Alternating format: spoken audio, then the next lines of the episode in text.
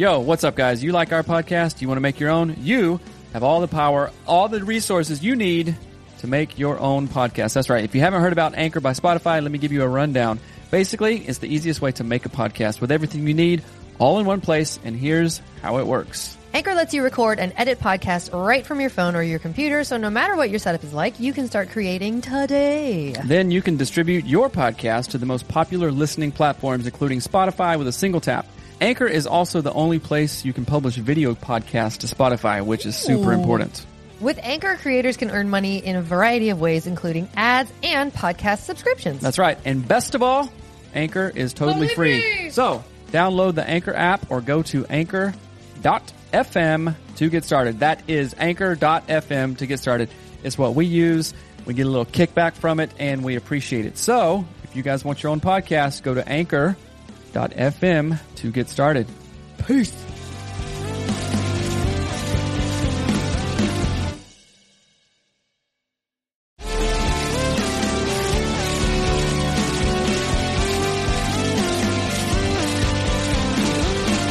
Right, guys, welcome to Anatomy of Marriage. What's up, y'all? Another solo show today with just moi. Thank you. You're you're very welcome. But today, I got one of our buddies, and we met. I don't know, a couple years ago, and the story of how we met is really cool. His name is Paul Vetter. What's up, Paul? How's it going, my How's man? it going? It's going great. Good. Thanks for having me. Right. Right on, right on. So, just introduce yourself. Uh, let our listeners know who you are, what's your story, and Yep. um, yeah, let's start from there. Yeah. So my name is Paul Vetter. Um, I uh, have been married 15 years. Actually, this December, uh, we have two kids.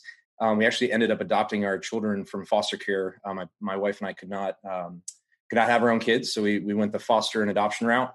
And um, I actually run an IT company uh, called VXIT down in South Florida.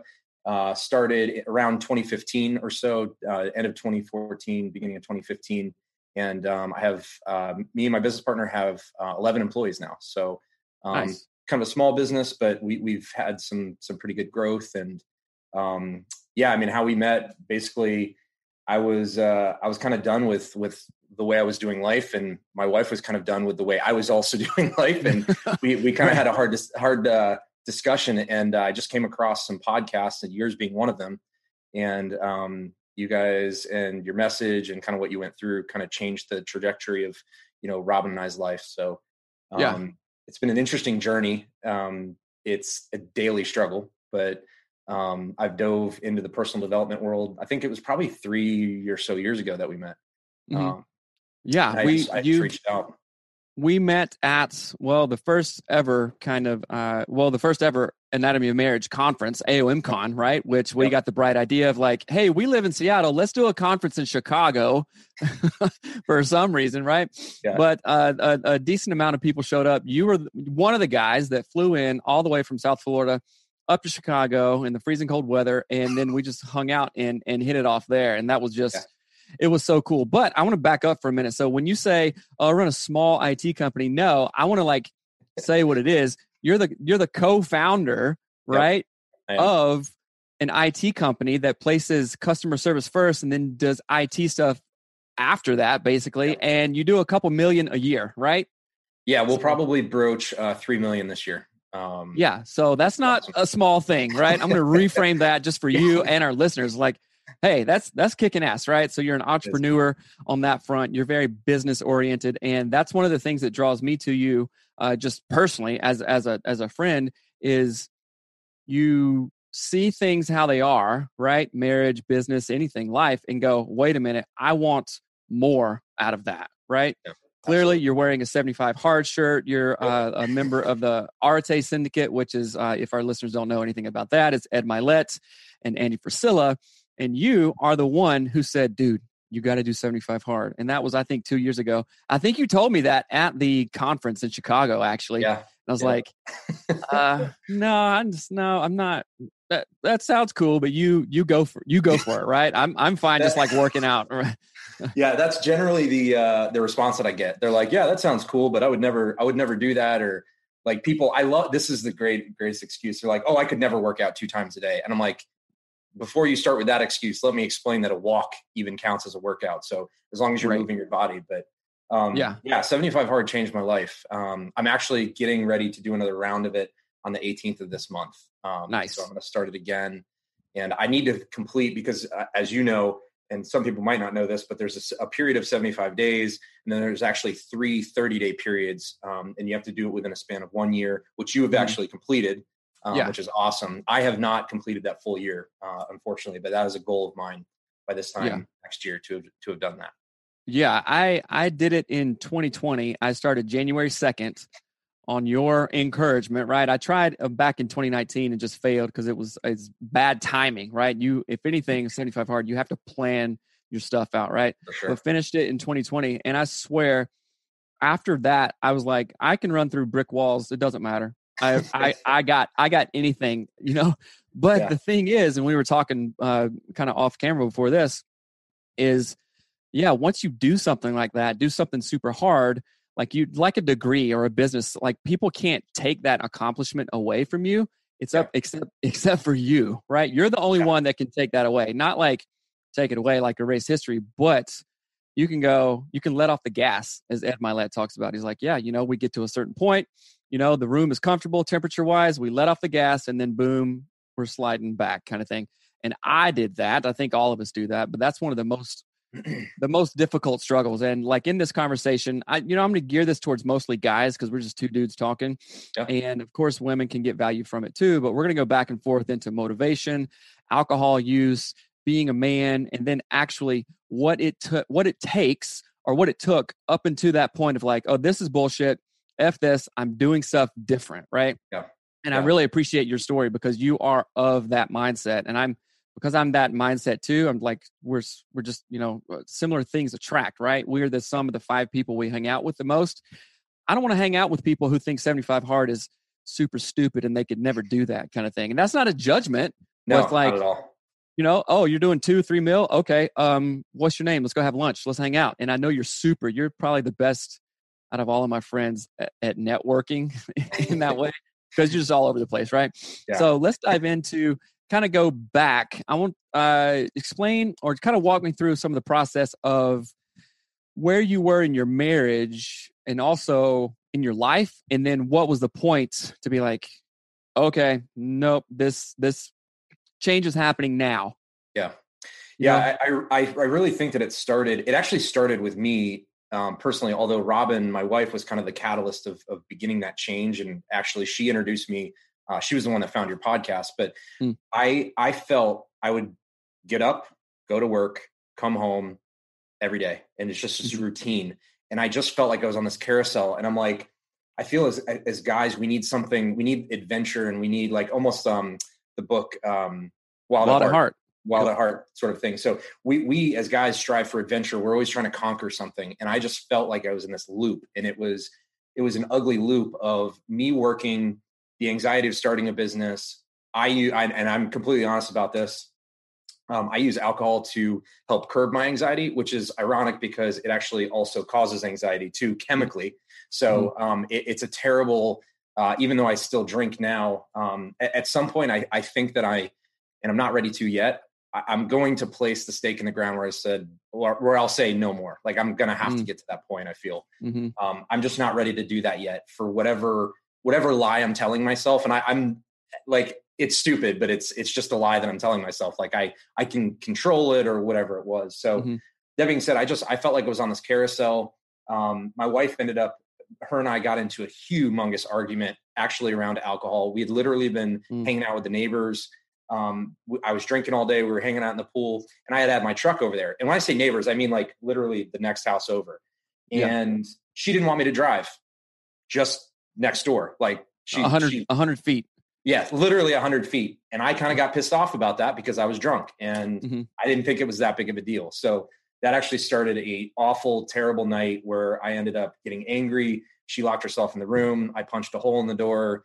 It mm-hmm. was it was not a good night. So yeah. that next day, um, you know, she was prompted to find something that would help us in our marriage. And you know, I, I was feeling that way too, both personally and in our marriage.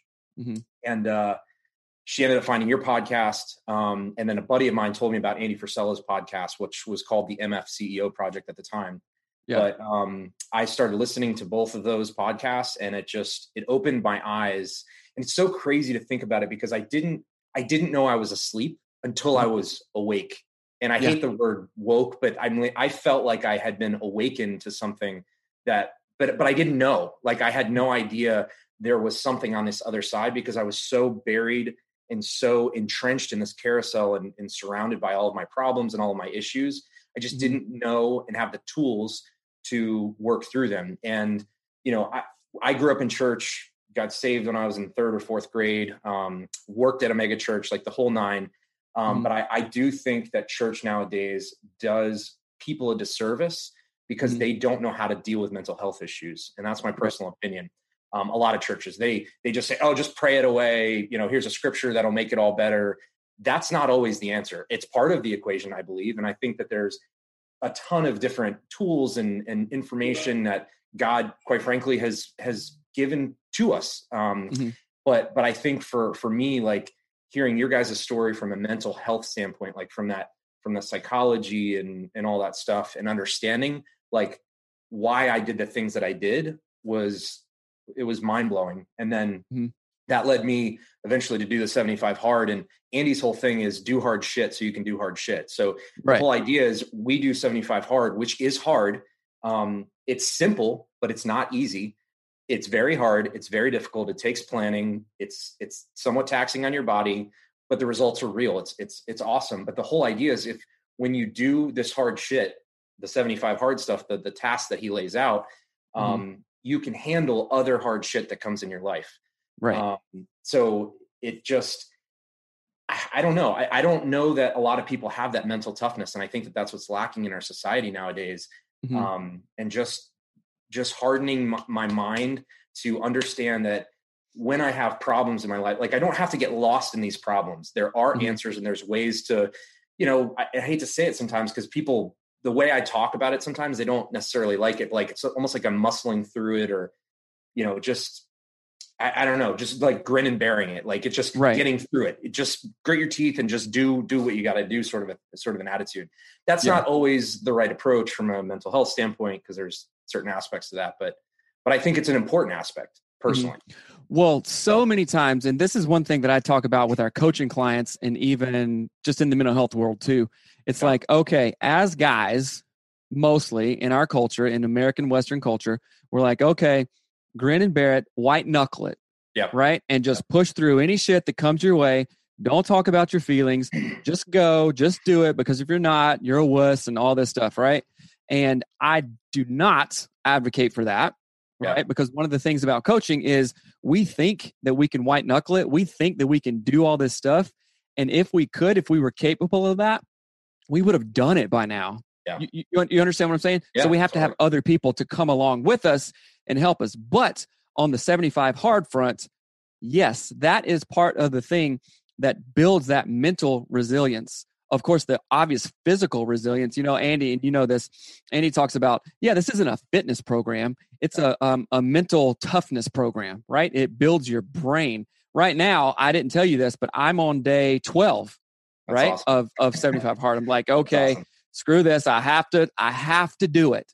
I have to because there's It's a such a me- reset, isn't it? Such Yes. a reset. Like yeah it's, It's a amazing. it's a it's a hard reset that just i don't know. I mean we, we you and i think we're just like you know 75 hard freaks or whatever because i could talk about it forever and i don't want to turn people away like oh great so that's just talking about stupid 75 hard again. Yeah, yeah, yeah. but but if i could like reach into i think you told me this too if if i could reach into people's brains and go this is what it will do for you. This is what it does. And like so day 12 it's one of those times where like this morning i was just not feeling it. I was like oh oh man but what do you do you push through it. And then Yeah. do you think that i am upset that i went to the gym this morning? Hell no. Do you No. think i'm upset that i haven't drank for the last 12 days? No. Of course not. So you're always happy after you go to the gym after you do the cold dip after you check a day off with no alcohol you're you're better for it right? So okay what was i saying? I got you got me on the 75 hard train but so so um going going back to you know you oh, uh, getting drunk at a party having a fight with robin and punching a hole in the wall Yeah. i think we have so many emails that come in and clients coaching clients all this stuff something really shitty has to happen for like a new beginning right Yeah, you know in 100%. aa AA language, they talk about rock bottom. In therapy, you know, okay, yep, that one night when we had this, the wife usually, sometimes the husband was like, nope, no more. And then that is when the real process of rebuilding comes along. So when when you listen to our podcast or Andy Frisella and stuff, just walk me through a couple of things that we that you were like, yeah, that maybe things you've heard before, yeah, but hearing them again with like different eyes. You know, one of my favorite sayings is, um, "When the student is ready, the teacher will appear." So I can you know have listened to something 800 times, but when I'm ready for it, hear that same thing the 801th time, if that's even a word, uh, and then I'm like, "Yep, okay, let's do this. It's go time." So, what yeah. were some of those things for you? Yeah, I think the first thing it was learning about the growth mindset. That was mm-hmm. huge to me and, and understanding because I used to think four years ago, five years ago, I actually used to think that I was always trying to get better, but I didn't mm-hmm. realize to the degree that I actually wasn't doing that. Like I didn't truly have a growth mindset. Like I wasn't going after, first of all, I I would say that I might have had some goals like in my mind, but I would ne- I never wrote them down and I would mm. never actually figure out the tasks that I would need to execute to actually meet those goals. So at this mm. point, they're just dreams. Number one, and number two, um, again, until you chase personal development, I, I, that's kind of the wrapper that I put around all of this. But it, until you chase personal development to to a very specific point, um, you don't understand that you actually are not. You're just kind of skating through life, and most people are, and I was mm. back then. Um, so that was that was huge. And then um, one of the things that I love about uh, Andy, or that he says, is mastering the mundane. So mm-hmm. personally, I um, I can tend to be lazy and I can procrastinate on things. Um, and this is actually a really good example that he uses. Is the um, that I'm actually teaching my kids. When you go to a, gro- a grocery store, your shopping cart, you empty it. What do most people do? And what did I do? Just leave it in the parking lot. Mm. So mastering mundane would actually be either returning it to their cart return or bringing it back to the front of the store. It's such a stupid small thing, but if mm-hmm. you can execute on that one thing day in, day out, mastering that mundane task, there are right. other mundane tasks in your life that you will be able to master. Um, mm-hmm. and, and it's even, you know, I think as men, and when personally the thing that I struggle with is communicating with my wife. So talking. And I think that probably all the husbands listening can totally relate to that. Right. Um, that's actually I would consider that like a mundane thing. It's a it's a very normal, just mundane thing that we have to master because our wives require it. They need us to communicate and talk with them and not stuff our feelings down. They need us to share our feelings. And mm-hmm. for me, I don't need to do that. Like I don't. It doesn't. Sometimes it makes me feel better, but it's like I think most guys are just like, oh, I'm tough and I don't I don't need to talk about my feelings. So yeah, again, just mastering that those small tasks and then executing on on little things. It's it's all about the the little things in life that you can mm-hmm. that you can start to make change here and a change here and a change here that adds overall into a huge life change. And right. I, I really really like that, and it makes me. Uh, it, I think of that saying, "How you do anything is how you do everything." Yes. Right. Yes. From and I don't know where I heard that from, but uh, do you do you return the shopping cart? I know one of Andy's big things, and I think about it every time I take a piss is like wiping the seat. Yes, yes. You yes, know what I'm saying? Like, yep. well, okay, those drops weren't mine. Yes. Okay. Wipe it I don't care. Wipe, wipe it, anyways, it anyways right? Yep. And it's those little, tiny, mundane, stupid, boring things that translate into, oh, well, okay, I get all my reports done. I take super good notes. I'm fiscally responsible, all this stuff. And I make it a daily practice to talk to my wife. Why? Because yeah. she needs that. And that's one of the really difficult things for men, uh, uh especially for me. And Melanie, sometimes, when you know, just out of the blue, she's like, Hey, what are you thinking? And that is, I mean, she, she might as well ask, Hey, uh, I don't, I don't know. I'm thinking about something I'm not super good at. It's like, math and chemistry and algorithms and stuff, she might as well say, Hey, how do you get to the moon? And what's the trajectory there for the space shuttle and all that stuff? I'm like, Yeah, you are going somewhere that I hate going. I'm yep. not good at going and whatever, you know. So I have had to retrain myself not to be like, why are you why do you ask me that? That's stupid, you know, to like, wait a minute. Okay, what's the actual question? Hey, I want to know what you're thinking.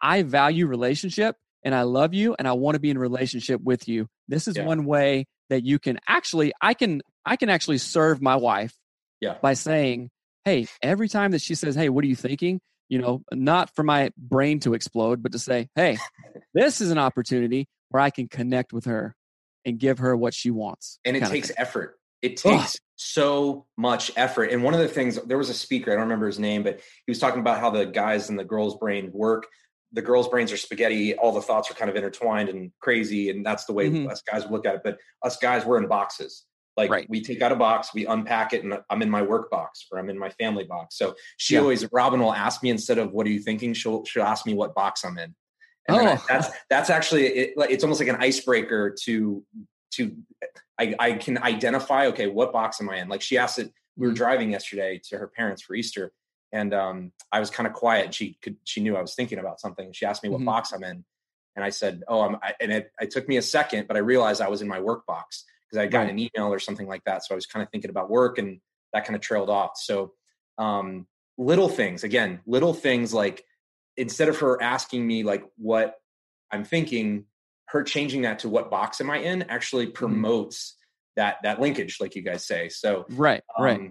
And again, it's it, but it takes effort. It's so hard to do as guys, like because it's just not a natural thing for us to sit there and let me tell you about my day and my feelings and everything that Right. happened today. I I'm not. Want that. Yeah, I, I'm not thinking about my. I'm thinking about okay, what needs to go? What do I need to move here to over here? And that's Yeah. like literal. Whether it's like a pile of crap that needs to be moved outside, or like Yes. money transfer from this account to this account, so things are you know straight um, financially, or just okay, what's the plans? What what are we doing? Right. So. Uh, yeah, for guys listening to that and going, oh well, my wife is just you know kind of whatever. Uh, men, you're foolish if you don't lean into that and look at Yep. the thing below the thing below the thing, right? Because guess what? This is happening in coaching. This is also happening in therapy. When some women to that point, she's like, yeah, 10 years of me asking what he's thinking, he just dismisses that. He says it's stupid.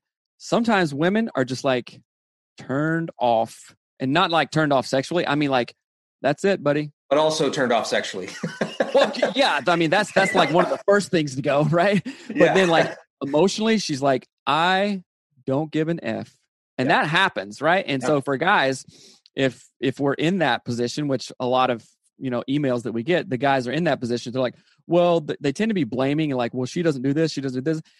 Guys need to wake up, like you were saying before, lift those scales off your eyes and go, what the f have you been doing to contribute to that? Right? There's another quote from some book that I don't remember where I read it, but it's like, okay, the sum of your life right now is only no, the the state of your life right now is only the sum of every decision that has been made until now, right? And we can even get to where we are right now. It's like, okay, well, going back 4 years ago to both of our journeys, to meeting in Chicago, to you know, having follow-ups, all that stuff got us to right here where we are right now. Same thing the state of my marriage with Melanie, the state of your marriage with Robin is a sum of all the things, the good and shitty things, right? Yes, But hopefully we are far leaning towards the good things that, you know, build relationship and build connection. So that's really good. Men, wake your ass up, please, for your Yeah, for your no. own and for your wife's sake. Yeah, totally. It, and it's and it's not. This is the crazy thing, men. You're probably not like you're not doing negative things, all these shitty things on purpose. Like Mhm. it's it's the lack of action that's actually Right. causing problems. So you not it, it- it's either you're either doing something or you're not. So action versus inaction, but your inaction is causing issues. And Mhm. um, I don't know where I heard this, but um, I heard that uh, sex is a is the thermometer of the relationship. So I've Right. talked to, to guys before, and they're like, yeah, you know, kind of in a sexless marriage, and I, you know, we're just not having not having a lot of it. And I'll I'll help them like rewind. We'll talk through it. I'm like, well, okay, what's happening throughout that day? And I'm sure you guys talk about this all the time with like connecting with her emotionally, talking things out, things like doing the dishes or whatever whatever task that you know she would normally do. Why don't you help Right. her out with that? All of that stuff is going to lead into what could be a wonderful night for you, but it's your choice Right. for for you to take those actions or just not. Like it's you you have a shitty life. You're the only one to blame. And it, I I I was thinking about this last night um, because I my my goal right today until Saturday. So we have a birthday party on Saturday. um, I don't want to drink for the rest of this week. I've gained some weight since I started or ended 75 hard in October. I'm actually mm-hmm. up about 12 pounds right now. Um, mm-hmm. and I feel gross. I feel mm. just absolutely gross. I've been drinking and I actually, I had COVID, which you know, um, yeah. about a month ago. And, and even through that, like I still found myself drinking while I was sick mm-hmm. with freaking COVID. How insane mm. is that? And that's yeah. like, that's, that's, again it, it's it's an addiction like i'm i'm could probably be considered an alcoholic um mm-hmm. but again it's it's like how i deal with anxiety right. unfortunately. Um but anyways so uh, what i was thinking last night like you you are the only person to blame for your shitty existence like period. Right right. That's it. There is no there is no no other person on this earth that you can blame truly if you took a hard look at your life. Mm-hmm. it, wherever you are if you're unhappy with your life change what you're doing on a daily basis, period. Right. And like for me, when I drink like an absolute asshole or eat shit at night, dinner, I'm not really a dessert guy, but I, you know, oh, let's cook a, let's get drunk and cook a frozen pizza and I'll eat a whole freaking frozen pizza, you know, to myself. Right. I've realized that when I make those decisions, that decisions at night, that decision steals from my morning. Mm-hmm. I would love and want to and need to get up at 5 a.m., read a book, grab my coffee, start my workout. There's there's and I actually have them that that whiteboard here. There's there's goals, daily goals that I want to want to attain, but I can't do those goals if mm-hmm. I'm drinking like an asshole that that previous night because I'm not going to wake up early. Right. To feel like shit. I'm not going to want to work out. I'm going to be lazy. Well, mm-hmm. and I, we had one of those nights last night. Had alcohol, ate a burger and fries last night. Got up late today. You know, I'm not super hungry. I should be fueling my body with the right types of food today. Like I'm counting my macros and things like that. Like I'm not mm-hmm. hungry. I'm I'm having a hard time getting the right nutrients in because I ate and drank like an asshole last night. Right. So, so you said yes to drinking last yeah. night, which there's always an opposite, right? So when you said yes, the, the your next eight hours, your future eight hours, you said no to waking up. Yep. Reading. Out, drinking working, water, working out. Yep. Reading, right? So anything that we say yes to, we say no to something. Of course, that goes both ways. I say no, say no to drinking. I'm saying yes to 5 a.m. I'm saying yes to reading. I'm saying yes to workout, right? So there's always like an opposite kind of thing, right? And going back to the the the sex conversation with guys, um, uh, the another uh, podcast, uh, Dr. Corey Allen, Sexy Marriage Radio, he says how we do life in the bedroom is how we do life outside of the bedroom, right? So if we're not talking about our feelings, we're not connecting emotionally, then in, in, the bedroom, right? Oh, we're we're resentful in the bedroom. There's some bitterness. It's like not sex if it happens at all.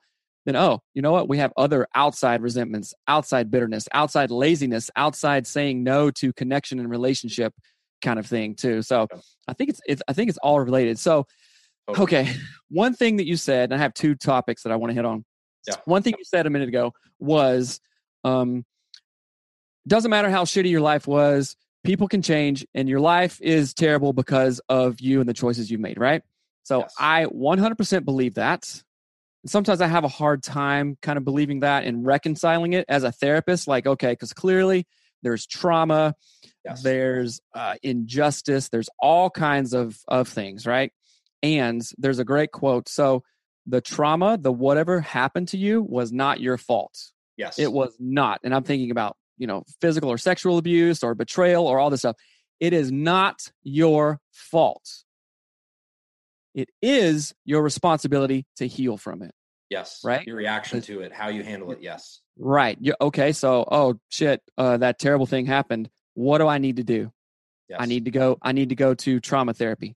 I need to go to EMDR. I need to read books. I need to read podcasts. I have to join a mastermind. I have to talk to people who can get me through this because the number one lie ever, I think, is, oh, we can do this alone. We're fine. We're cool. Yes. I, I, I know people that are close to me in my life that believe that. And it drives mm-hmm. me nuts because I, right. and I know multiple people that are like that. Um, yeah, they think that they can go it alone. They think they're going to figure it out, and they mm-hmm they don't have the tools and i know because i didn't have the tools and i used mm-hmm. to mm. think that way ah well mm-hmm. i'll i'll figure it out i'll make it work you can't it, it's like me going out to change my tire on my truck with a plastic spoon like if you if you came up and i'm i'm out there trying to change my tire with a plastic spoon would you not come up to me and go, uh, you don't have the right tool to to accomplish that task? Right. Of course, yeah, you would absolutely say that. So, um, you know, I, encouraging people in that way, it's good, but sometimes they don't know that they're holding that plastic spoon, and that's the mm-hmm. scary part for me. And I didn't ah. know that many years right. ago, four, four right. years ago. Um, I didn't know that I was trying to change a tire with a with a plastic spoon. So yeah, until something came along, like you busted your knuckle or something, or who who knows what, like on the thing, and then it's like, oh wait a minute, okay, let me let me at least try to do this differently. I don't know what to get. Maybe I'll try a plastic fork. Oh, that doesn't work either, right? But then you go out. First of all, you realize, hold on, this isn't working. Okay, uh, what can I do because I want it to work? Yeah. Then you go out and get other resources, podcasts, books, you know, lectures, whatever it is. Um, and then the the other piece of that is a lot of guys are gonna and women too are gonna hear that and go, "You don't know me, man," and they're gonna be like really kind of push back and say, "You don't know my wife. She's insane," or whatever. Yeah. Okay. Melanie was legit insane. right? And I mean, and she'll listen to this later so i'm not talking trash about her. But i mean it was it was a, a culmination of postpartum stuff which i'm not making light of obviously. It was uh d- depression and then acute stress. We had two kids and all this craziness right? And then a real lack of personal individual differentiation. I can be happy whether or whether or not seth is doing whatever right? And so like okay wait a minute. I knew like she is struggling the most. What do i have to do? What can i what stake can i put in my ground in the ground and say melanie i don't care what you do or don't do. Of course i care because i love you and i want this to work but i'm doing this no matter what. And for yeah. us it was setting those prayer alarms a million times a day thinking okay i can't go wrong with that. I'm going to do that right? So i would also encourage the guys to like okay don't dismiss what paul is saying don't dismiss what i'm saying think of it and go oh, okay, hold on, that hurts.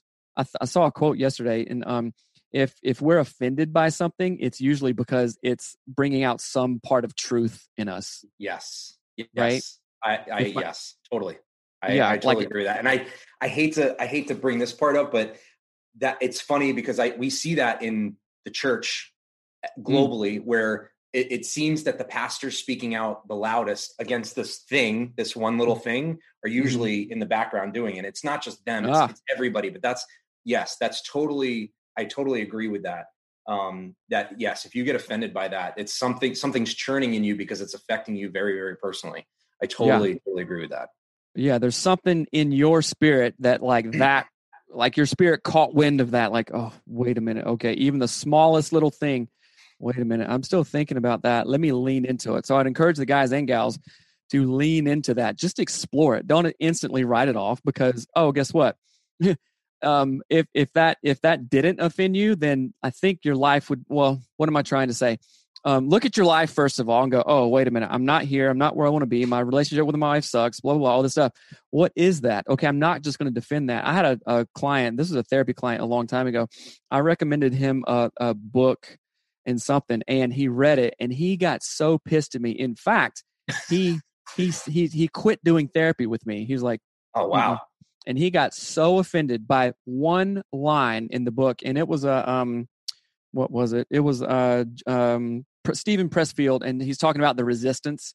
You know, I don't know if you've read any Pressfield. If not, no. you should. The Art of War, um, uh, uh, doing the work, and talked about stuff like this like doing really hard stuff, getting the resistance, not wanting to wake up at five, not wanting to go to the gym, not wanting to not drink alcohol, that is resistance pushing back on you towards other like higher achieving things that you can do. And yeah. I promise you, there was one line and he quoted it. He's like, Yeah, and I just read that and I couldn't. I was like, Bro, you are completely missing the thing. And he he uh-huh. didn't. So it's like I I, I can't I can't help you there, yeah. right? I, I can't. I'll still be here. Sure, you want to come back and want to do therapy? Fine. But I really can't help you. So yeah. changing the changing the um, topic here a little bit. Let's dive into uh, alcohol and alcohol use because you and I have. It's like I mean we're friends anyway. I think we hit it off right away, but we're like crossed fingers, like almost identical to how we have treated alcohol, used alcohol, and even view alcohol now because. And I've talked about it a little bit on the show, and I've heard you on other podcasts talking about it. And it's such like uh, it's hard to explain. It's such a a complicated thing because there have been times, and you, I've told you this offline, right? Like there have been times where if I would have gotten pulled over, or God forbid anything else, I would be, yep, you have a zillion DUIs, and you need to go to treatment far away, right? Yes. And I'm not, man, even saying that is like, oh shit. It's but, embarrassing. I, I I have that same I have that same story, same experience. I yeah, I right. it's yeah, it's sad. So, it's it sucks. It, it it so that's that's the that's the serious and I'd like started out with that to be like, okay, we're not just like, yeah, alcohol. I don't know. I got drunk once and kind of was like, have a problem. No, it's not that. It's it's it's it's much it speaks to something i think deeper right yeah. and i still to this day have not reconciled or or even said okay wait a minute i am an alcoholic right?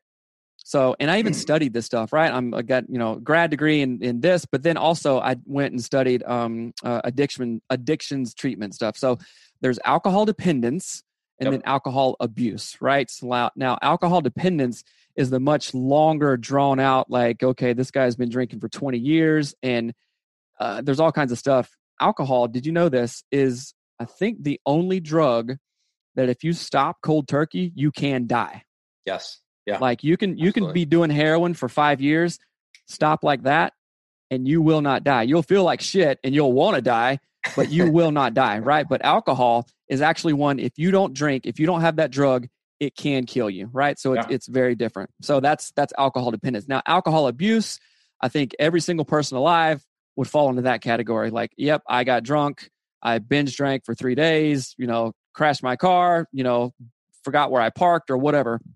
And I think that maybe you and I fall in that category, right? And there has there have been times in my life where I was like, okay, done, not going to drink. Go a long time. Yep. Jeez, so, so pathetic a long time like two weeks yeah so right go a long time um and go okay not doing it not doing it and then something comes up i'm like okay you know feeling fine go to a birthday party you know it's an anniversary yeah paul's coming into town we're going out for a steak dinner of course i'm going to drink and have wine and you know do what because that's what you would do right and then oh do that and then then the the cycle goes oh well I don't know, did it yesterday, might as well do it today, you know, at 1 p.m. on a Saturday while I cut the grass. And then that turns into Sunday when the football game's on or something. Then it turns into Monday after work and keeps on And then going. Taco Tuesday. You can't have tacos without a margarita. I know. Wine down Wednesdays, thirsty right, Thursdays. Jeez. So, so we live in an uh, alcohol centric uh, economy. Yes. Like it's just yes. a, the society. It's a societal the, the, problem the the yeah the culture around it right? You go to bars you you have you have drinks with dinner you have a pre-funk before the you know before the party then the after party. So it's just we're inundated in that. We're just steeped in that culture and that language right? So it is really hard to to kind of step out of that. That's why one thing another benefit of 75 hard is like no alcohol is part of it right? And yeah. it's just it's it's magnificent basically is all i can say but now, the idea on, on that point, sorry to interrupt you, because I was actually texting mm-hmm. with a buddy who's actually he just started 75 hard. And I want to say that he was one of the ones that was like, ah, that's probably not for me. But he just yeah. he recently started it because he was tired of drinking. But mm-hmm. um, we were texting this morning and we were talking about it, and it was interesting because when he makes the, the decision to take a break from alcohol, mm-hmm. he he and I agreed that even when I'm on 75 hard, you know what I'm really doing is I'm counting down the days till I can drink and eat shit again. Exactly. Yeah. Like why? Why? Why do we do yeah. that? um, because is it because oh Paul and Seth are just raging alcoholic losers that can't get their shit together? No, yeah. that's not it. I I think that it's it's something deeper, and uh, we really have to think about this. And it's not just okay, accepted. That's just what it is. You know, whatever, whatever. It's hold on. Let's challenge that thought mm-hmm. and have some real intention behind it. Um, so man, this is it's so complicated in my own brain. If like listeners can tell, I'm like kind of struggling to put all these pieces together because yeah. it is such a complex thing. It's like, okay, yeah, um, technically I know the day that I can drink again. I think, I don't know, day 12, whatever the math is, it's maybe like May, no, uh, maybe May or something, May 20th. And okay, May 21st, going to, you know, a bar. You're going to well, celebrate. right. But is that so? I've gone down that road a hundred times. One of my old professors in addictions um, studies uh, talked about, uh, you know, other other people that struggle with alcohol can ask this question to other folks. It's like, hey, when's the last time you quit? Mm. And at mm. first, I didn't understand that. Like, well, wait, what? Wait a minute. What? What does that mean? It's like, oh, when's the last time you quit? Because it's an ongoing thing. It's like, okay, sober for a year, for 14 days. That's it. I'm quitting. Blah blah blah. And then you you you come back to it, you know, yeah. kind of thing, right? And that was really uh, it made me really think. When's the last time I quit? Man, oh, okay, this is something. This has to be examined. This has to be leaned into. Like a minute ago, we were talking about lean into hard stuff. If you get uh, offended by it, lean into like, okay, what is what is drinking in your uh, what is what is drinking doing in your in your life right now? And I went to a therapist even to talk about this because uh, obviously I advocate for therapy and stuff like that. And the therapist, because we were talking about drinking, and the therapist asked me uh, this question that I've asked tons of clients, but he asked me, and it really hit home. He's like, "Hey, what would it look like? What would it look like if drinking was a, wasn't a part of your life? And at that point, I never even thought about that question.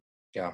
Hey, what would it look like? I get panicky when I think about that. Honestly, like I, yeah. it, it, freaks yeah. me out. And I've even tried to schedule 75 hard in between like birthdays or anniversaries or or like celebrations that, that I would that I want to drink at or that I that I tell myself that I need to drink at. Right. Um, so yeah, I, I that's that's a hard thing. And like yeah. le- you're talking about leaning into hard things. I, I, thought of this when you when you said that. I I I I've always struggled with my weight. I've always been a kind of a bigger dude. When I first started, like this is probably 10 years ago, where I first realized I was like, oh my gosh, I need to lose some weight. I started mm-hmm. biking and I got I got an okay bike. I started I wanted to eventually like road bike, like Tour de France, like road mm. bike.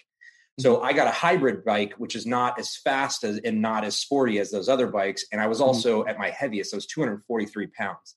So mm. I started biking on a kind of shitty bike at 243 pounds. And I, I believe that that made me stronger at biking at that weight. When I actually did, like six months later or a year later, got my road bike and went out with like a group, I was that much faster because it, it propelled me because I I had more resistance. And the same thing, with weight training you add right. more weight it's that more resistance so yeah. you need that in your life we have to have that in our life mm-hmm. we can't i in the past had had kind of steered away from that like i, I don't like pain nobody likes mm-hmm. pain like we don't want pain we don't want resistance in our life we don't yeah. want struggle but i think that's the whole point is like leaning into that and actually embracing it to a certain mm-hmm. extent in, in a mm-hmm. healthy way embracing it and then working through it like mm-hmm. processing mm-hmm. it properly and working through it coming out the other side of it and going wow and like you said, like I've never, not once, as much as I've dreaded, because I run and I lift weights, mm-hmm. there are plenty of times that I do not, under any circumstances, want to get my ass out there and do any sort of exercise. But after I do it, I've never, not once regretted it ever. And that's right. what I tell myself in the beginning. I'm like, I'm, I'm not going to regret, you know, this five mile run that I'm about to do. Yeah. Um, yeah. You, you never regret a choice, what, no matter what the choice is, uh, if it's good, you never regret it later. Like I, I got um a, a, recent 401k statement, you know, and it said how much I had, and it was like, whoa, okay. and I, I, knew, so it wasn't like a surprise, but it was a confirmation. And then it said, um, yeah, by the time you're 65, X amount of years, you'll have. I mean, it was like close to a million dollars. Yeah, you know what I'm awesome. saying? So, do you think for one effing second that like when I was getting the 401k deducted from my paycheck or whatever, that I'm upset about that now when I can look at okay, in 20 plus years from now, it'll be that number. Are you yeah. are you kidding me? Right? It's like the feeling that I've had from finishing the first 75 hard, and you can relate because you finished it as well. Yep. To doing phase one, two, and three. I was like, holy shit, I did that. Yeah. Seth, you did that. What does that mean? You are the type of man, husband, person therapist, coach who does stuff like that. You yeah. are that. You yeah. know what I'm saying? And like, that, I mean, that obviously it, it gets me fired up because again, I was like, I wish I could put that feeling in our in our clients' brains and like, you can have this, you can have this, you can have this. It is there. Yeah. All you have to do is work for it. And I love David Goggins and Jocko Willink and all these guys who talk about that. And a lot of people it, it really sucks. But here's the thing. Um, the what I posted something a while back and got some flack for it from somebody, which is hilarious, basically. But it says, um, uh, the loudest haters are from the cheapest seats. Yeah, I love. That. You know that. what I'm saying? I love and that. that Yeah, I saw that quote. I was like, oh my gosh, because we get comments and stuff. Oh, we missed this or we said this or anything. You're like, Yeah. you're not, you're not getting the point. And I wish these people good. This, you know, there's definitely a time in my life when I would say and talk shit about, you know, people who had this. It's like I was the loudest hater, but I had the cheapest seat because Yeah. I wasn't doing shit. Yeah. I wasn't doing anything. I was just critiquing other stuff. And that is so powerful because it is actually there. It is it is 100% there. All we have to do is work for it. And Now, and on that on that note, sorry, on that note, there's the opposite. So those are like aggressive, like ah, boo, like you suck, sort of thing with the, the hater style. yeah, There's a there's a there's a subset of people that actually think that oh maybe this isn't for me. So there's probably dudes that are listening, going, yeah, I could never do 75 hard. I just I lack that mental toughness. It's almost, and I don't even know where that where I heard this quote, but like lose the middle class mindset. So Mm. like if you want if you want I, I want to have more money. I want to gain more resources. right I want a bigger house. I want a boat. I want to I want multiple houses, whatever it is. Like you got to lose that middle class mindset. So I know people that are that they're not they're not necessarily haters, but they actually are stuck in their own like, oh, I guess that's just not meant for me. Like I even talked to um somebody yesterday that that mentioned that we were talking about uh, cryptocurrency Mhm. and th- they were talking about, oh yeah, it's for the big people. Like I don't, you know, I don't need to mess around with that. I'm just I'm it's like they've already destined themselves to fail before they even start. And cryptocurrency, that's kind of a weird example, but Yeah. that's the whole like their mindset is is like, you know, oh, it's just it's out of my reach. I can't do it. And that Mhm. I used to have that mindset. Like I used to look at people that were high achieving and, and I was like, ah, I don't, I I'll never be there. Like that must it must be nice, sort of a thing. So that defeatist attitude. Right. That defeatist attitude. And so uh, our coach, because we hired a coach, I think you, you know, we've talked about this before. Yeah. He said one of the most profound things to me. And was it actually that profound? No. But coming from him who was successful, it's like, of course, you know, when the student is ready, the, the teacher will appear, right? And he said, he looked at me square in the eye and said, Seth, and this was in the context of us building our coaching business and making a big leap and stuff. And he's like, Seth, if you don't do it, somebody else will. Hmm and and that that thought was like wait a minute. I have all the faculties of doing basically whatever right? Like i'm very thankful that i have i'm i'm, I'm able bodied right? My my mind is sharp you know i have a degree all this stuff and this this drive. And he just he said if you don't do this if you don't build this if you don't create this content this coaching business all this stuff somebody else will. Yep. and it just hit me. It's like paul with with um vxit your it company. If you don't build it do you think that there's other dudes and ladies out there is like oh yeah i can build an it company. Yes. of course. So so Tons. so yeah there's tons right? So um what is in the way? Why can't you do it you're smart you're strong you're capable your your growth mindset there's absolutely no reason that you can't do it and if you don't somebody else will right? I would much rather be in the spot of okay say you have two dudes just like you and me right? And they they hear of 75 hard. One says oh my gosh what's the deal with that? No both of them say oh that would be really hard. Okay? But guess what? One of them is going to do it the other one is not. Yeah. i would always forever infinity rather be oh i'm the dude that did it Yeah. right? I'm the dude that quit his job.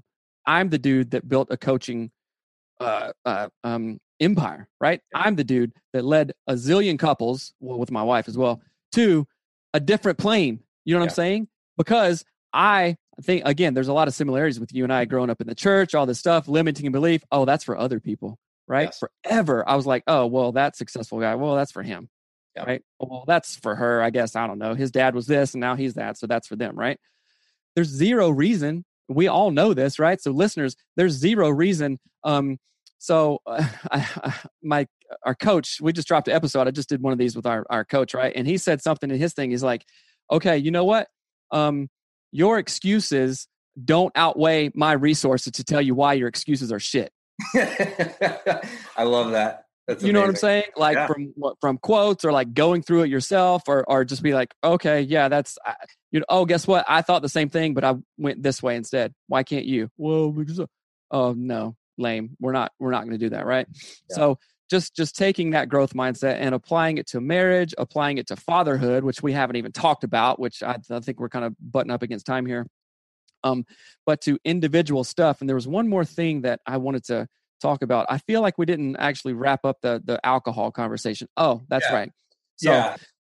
I, um, we're real quick on the alcohol thing because I, I, think this is kind of where we're going with that. Mm-hmm. Here's here we were talking about the complexity of it and trying to like explain like why and how we deal with it. So, and I was talking about this with my buddy earlier, but mm-hmm. I. I, I have a stressful life because I run a business and I when I get home I, I need to feel normal. That's the the sentence that that comes into my mind. So I need to like come down off of this anxiety, off of the pressure. So I mm-hmm. drink to just kind of like settle my brain. Mm-hmm. Then, as far as my wife is concerned, I have a problem talking to her and communicating with her and connecting mm-hmm. with her that way. But if you mm-hmm. put a few drinks in me, guess what I am? Little chatty Cathy. I'll super sit there. And, yeah, I'm super fun. Right. Great. Kids, my kids stress me the hell out sometimes. They drive me, yeah. they drive me bananas. They really, really do. But I get a couple drinks in me and I'm a fun mm-hmm. dad and I can connect with my kids. So I use alcohol to bring me to a level, I, I, up or down, whatever it is, to mm-hmm. get me to that point where I can connect with my wife. I can forget about work for the most part, or, or ease that anxiety about work and just day to day life and stuff like that, mm-hmm. and connect with my kids. So that's that's that's what I do to to um, combat that. Now on the mm-hmm. flip side, because the chemicals in alcohol and what it does to your body, it's mm-hmm. literally poison, and it actually. Yes. So when I wake up in the morning, or even in the middle of the night, I deal with anxiety. Like I have generalized anxiety disorder. Mm-hmm. Um, so it just makes that worse. So mm-hmm. I'm drinking to fight the anxiety, but the drinking is also causing the anxiety. So it's this ugly, ugly loop. And on right. top of that, um, and this is be, me being real vulnerable, but I have my mm-hmm. medical marijuana license in Florida, so I have I can uh, smoke marijuana. Yeah, um, I got that. I picked it up because I was like, oh, this will help me to stop drinking so much. Mm-hmm. Didn't. Guess what I now do? I drink and I smoke marijuana. so ah. it's now compounded. Now, I will say it actually has helped with the amount that I would drink on a daily mm-hmm. basis. Mm-hmm. Um, because it actually, I don't, and this is my personal belief. I don't know why it's um, illegal. Alcohol is, I feel way shittier. It makes me feel uh, angry and, and it just, alcohol does something to me that marijuana does not. And I'm sure right. people have different beliefs on that. But um, so anyways, that's my, that's my cycle. I don't know if that's the same for yeah. you. No, well, it it is, but like going so back when I was doing addiction studies, it is so and it's if you don't if people don't know about this, research it, but be prepared to get your brain just blown away and you'll just go into a rage everything. So uh, alcohol has killed a zillions more people than hemp or marijuana products, right? And the federal government classifies marijuana in a different different um class, I forget what class, class whatever drug, right? That's because of like historically like the lobbying and stuff like that. So it's it's all tied to the government. It's all tied to the justice system. It's all tied to money because marijuana has a lot of benefits, right? And I don't even smoke. In fact, there's a hilarious story when I did one time. I think I told you at one point when it was just bonkers, but it's so like comical.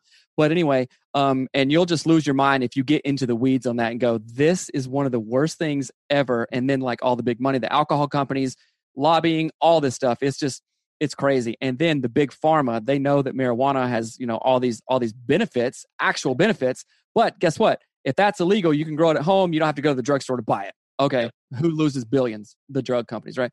But anyway um what, what were you saying? Okay so yeah alcohol also is classified like you, you have you have stimulants you have um you have psychedelics you have depressants and one other or two others i can't remember. But alcohol is a drug classified as a depressant, yeah. right? It yep. depresses your nervous system just like a benzodiazepine or any other um, uh, uh, anxiolytic drugs, right? So, oh, we're drinking to relieve stress, we're drinking to uh, get in a better mood, but guess what? Slowly in the background, you're depressing your nervous system. Then, no wonder you have increased anxiety. No wonder you have increased depression. Well, you feel those things. Well, I'll drink more, right? and I'll drink more. And it's just a cycle that just gets bonkers, right? Yeah. So for me, um, what does it look like? Because I have, you know, attempted like, okay, not going to drink anymore. You know, go 90 days, 100 days, you know, or like two days, literally, right? Then feel super shitty after I fail, right? Oh, well, okay, well, whatever, kind of thing. Um, but what is it? Okay, clearly there are underlying things that we need to take care of, right? Real talk, right? Yeah. Okay, we we do things uh, that act as certain coping mechanisms because this other stuff is a little too hard to deal with, right? And then uh, coping mechanisms, no matter what they are, they always work. They always work. Drugs, alcohol, sex, uh, working out, they always work for a time, right? And then we start to begin to use more, like, oh, wait a minute, that's not working. Do more, more, more, right? So they always work for a time. And uh, when I tell therapy clients this, uh, oftentimes, wait a minute, that thing that you were doing to cope, it worked great for a while, right? It worked awesome for a while. So, okay, that was actually good, right? Now it's not working anymore. What are we going to do? Right now, the benefits are far diminished from the negative adverse effects feeling like shit okay not not focusing on your stuff not waking up sleeping in gaining weight all this stuff getting more depressed so what is it that we do okay um, we don't go into the shame cycle say, What's wrong with me? I can't even get my stuff together. Blah, blah, blah. Then you drink more, right? So I tell people number one, don't get into the shame spiral, right? Paul, don't get in the shame spiral. Seth, don't do that because that does not help. Number two, go, All right, what would it look like if I drank less? Hmm, okay. I would get more of the things I want. Okay, what do I need to do to get to that point? Do things like 75 hard. Have accountability partners out the ass. Get an app there's a um I think it's uh Nomo, uh, the Nomo app. It says you know X days alcohol free, and then it has other support things. I, I have that on my phone. It's pretty good. So get accountability, right? And then go. All right, what does this look like in a balanced way? Because if you're anything like me, or listeners are anything like me, I can go super hard, balls to the wall. Uh, Melanie says, uh, bacon to the bricks. which is kind of a funny like anatomy thing, right? Balls the wall or bacon to the bricks, all in. 75 yeah. hard. I'm ripping ass every day. I'm kicking everybody's ass, blah, blah. And I do really good at those things, right? But yep. then on that 76th day, what do we do, Paul? Oh, party time. Let's go. Yep. Yep. You know what I'm saying? So that is about as unbalanced as a person can be. I'm running hard as I can, all out, all out, and then then I'm just going to lay there for 10 yeah. days straight. No, that doesn't work. So I was listening to another podcast recently. Actually, it was on the um, Order of Man podcast with Ryan Michler and he had this guy Ethan Suplee or yeah. Suplee, and he was a, a, actor. He's like super morbidly obese actor. He was in um, I think yes. Friday Night Lights, right? Um, um, Titans, Clash of the. T- remember the Titans? Yeah. Yes, yes, yes, yes. Like I all saw those him movies. on YouTube. Great, amazing, absolutely yeah, amazing. Like, I think that he lost two hundred and like thirty pounds. Yeah. It's crazy. He lost that much, right? So he was talking about what works for him. I would suggest uh, people go listen to that Order of Man Ethan Suplee uh, episode, and he said, "Okay, you know what? I can do all this stuff." He was like, "Yeah, I'm you know committed to 500 calories a day, doing this diet, doing that. Of course, 500 calories a day, you can't do that. That's just bonkers, right? I mean, for any length of time." And he says, "So what works for me?" Um, uh, what what did he say? He said, uh, balance what does it look like right? So yeah. i was thinking about that because i can go again two workouts a day kicking ass everything. Two i'm eating pizza for breakfast. I'm drinking i'm serious. I'm drinking i'm drinking before 12 yeah. on a wednesday if i don't have to go to work. Just yep. all this stuff. It's complete opposite. So what does it look like? And i've done that cycle for years and years and years. So what does it look like for me so I'm I'm really thinking about this, and as I'm on 75 hard, I'm really taking the time to actually think about this and do it differently this time to make a very long term impact, basically for the rest of my life is what I'm looking for. So I know, okay, after 75 hard, I commit to a 45 minute workout, no matter what it is, yep. every single day, no matter what. Um, if it's walking or if it's like maxing out at the gym, either one either one works so that's not crazy balls the wall that's in balance yeah. right and then right now 75 hard you have to drink a gallon of water every day that's a lot of water right but okay what is Ah, well, I know. I got the half a gallon one here, right here. Yeah. Oh, um, uh, pro tip for for 75 hard: put a little apple cider vinegar in your water, and it tastes. No, it's good. Is it's it? like yes, hate- it's sweet. the smell of it. and, and but it has to be apple cider vinegar, right? Bragg's the organic kind, but anyway, and it's sweet and it has like probiotic stuff for your body. So anyway, um, so okay, what does that look like for me? It's balance. It's Yeah. a 45 minute workout, no matter what it is, every day. Yep. Half a gallon of water. That's not crazy. That's not balls to the wall. That's not anything. And I haven't figured this part out. What part does alcohol have to play in that, right? Because I guarantee when we see each other again, which this seems to be like whenever we see each other in person, we go to a steak dinner, you know, like a really nice, which is the best thing in the world. I love it. I love you and Robin. It's so much fun. Um, next time we hang out, hopefully it's in South Florida, go to a steak. Do you think I'm not going to drink when I'm there? Yeah. Of of of course I will, right? And I'm not like setting you up for for like failures. Like, hey Paul, you know, we're going to hit you up. We're going to like get drunk. no, I'm not saying that. So, but it's in balance. So, what does that look like? I know what it doesn't look like. It does not look like starting drinking at 11 on a Mhm. Saturday, day drinking all day, Yep. right? It does not look like that. It does not look like um, grabbing a drink on the way home from work anymore Yep. because I've gone there a million times. It can't look like that. What it looks like is, hey, when I go out and hang out with good friends, we have some drinks. Okay. Me and Melanie go on a date night, have some drinks. That's all. And just leave it at that. Don't overcomplicate it. Don't shame yourself. Don't try to get into some crazy ass system that only sets you up for failure because that is going to be part of the cycle. And then have a growth mindset around it. Hey, why do I just drink like crazy? Is it something I need to go talk to a therapist about? Is it something I need to be into like more of an acute accountability thing with? Okay. If it is, let's lean into that. Right. And then also, what does it look like to connect with my kids without alcohol? Mm, just what does it look like? Right. Theoretically, what does it look like to uh, talk to Robin about, you know, deep feelings without alcohol on a Wednesday evening at 8 30 p.m. when I have work tomorrow? Sounds What does that look like? it's Yeah, painful, yeah. but it's effort. It's effort that I have to put in. and I think what what you're saying is, and I think this is a good um, encouragement for anybody, like the 80-20 rule. Like just win 80% of your week, your month, your day, whatever it is. In that list that I have behind me um, on my blackboard, you know, no alcohol, read 10 pages a day, lift, water, run, journal, and and and waking up at five. I'm actually I, I had I started checking that off on that board, but I'm actually, I'm actually going to put it in an Excel spreadsheet, and I'm going to check off like when I do those things. And my Mhm. goal in a week is basically to do 80% of that in a week. If if you can just do, you don't have to strive for perfection. Well, you strive for perfection, but you don't have. You're not going to get it every time. So Right. just do it more times than not. Just consistency and, and be consistent about that balance. I, I love that because Yeah.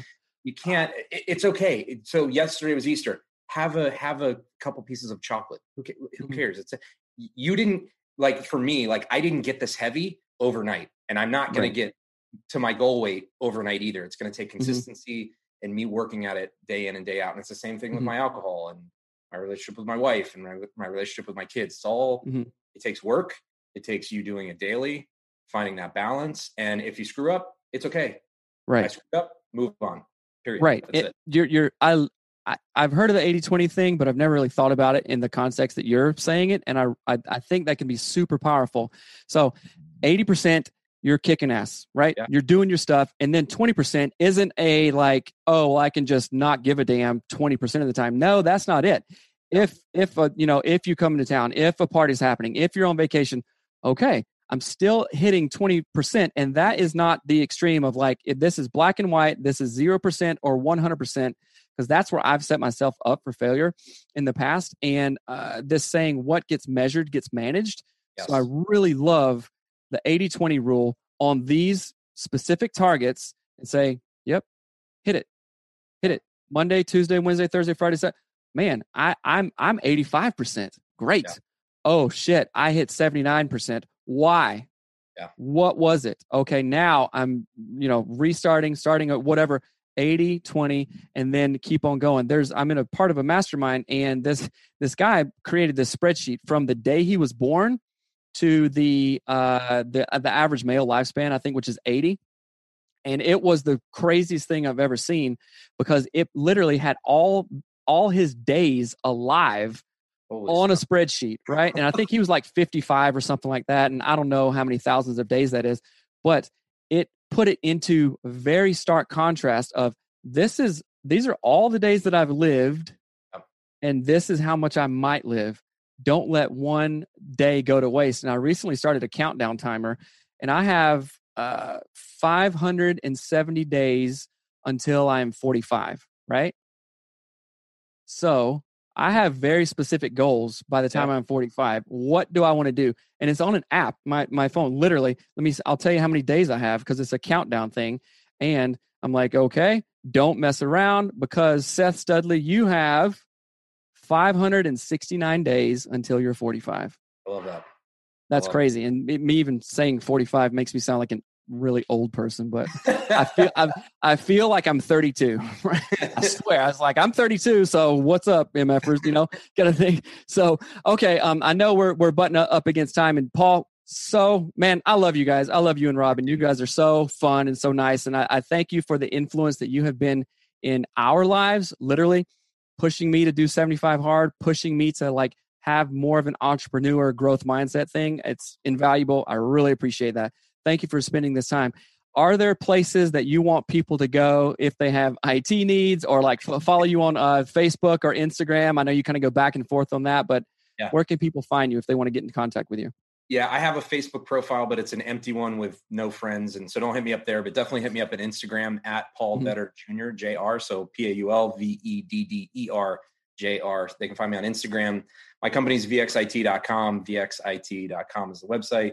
Um, and yeah, but I, I'm on Instagram. I'm an open book. People want to reach out. I love having conversations like this because I truly believe, not I believe, this is a fact. You mm-hmm. guys sharing your story helped me overcome what I was coming in my, what I was coming into in my life. Like just mm-hmm. hearing your story, you guys being open and honest and vulnerable was was huge because I understood that I wasn't alone in my mm. struggles. Mm-hmm. So I I'm very vulnerable. I'm very honest with people and I'm I'm an open book. You guys can ask me anything. So if you want to connect me on Instagram, hit me up. I'll give you my cell. We can text, whatever. I don't. I don't care. I'm. I. I love helping, and I've. I've actually connected through because we've done. We've done an episode or two um, with mm-hmm. you guys. I've done some other podcasts, and I've actually developed some relationships through through that where I've kept in contact with with other dudes, and like one was doing 75 hard, and um, it's been really really good. So, and they mm-hmm. they speak into my life. They've been able to to provide value to me. So it's the I think the important thing to realize is we're we're all human. We're all in this together. We're all going to the same place. We're all we've all been born. We're all going to die. And if mm-hmm. you think that you're above anybody else or beyond anybody else, you need to rethink your mindset on that because we're we're all doing this together. So yeah, absolutely love it, listeners. Uh, take Paul up on that. Uh, don't like flood his emails or anything like that, or maybe do. I don't know. Uh, I don't want you to get overwhelmed, but Paul, I, it, you're you're somebody that um I feel is I, I an overall like beyond an asset for you to be like in my court. You know what I'm saying? Like you, yeah, you, you and too. Robin and I. Oh, thanks, man. But I, I really appreciate that. So, guys, add value, add value like Paul does to his clients, to his friends, to his family, and uh, yeah, we can do it if we set our mind to it. So, thanks, man, so much. Yeah, absolutely. All right, bro. Talk to you later. All right. See you.